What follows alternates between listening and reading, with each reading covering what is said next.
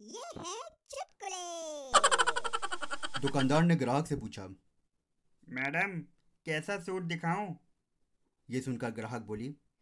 ऐसा सूट दिखाओ जिसे देखकर पड़ोसन जल भुन के राख हो जाए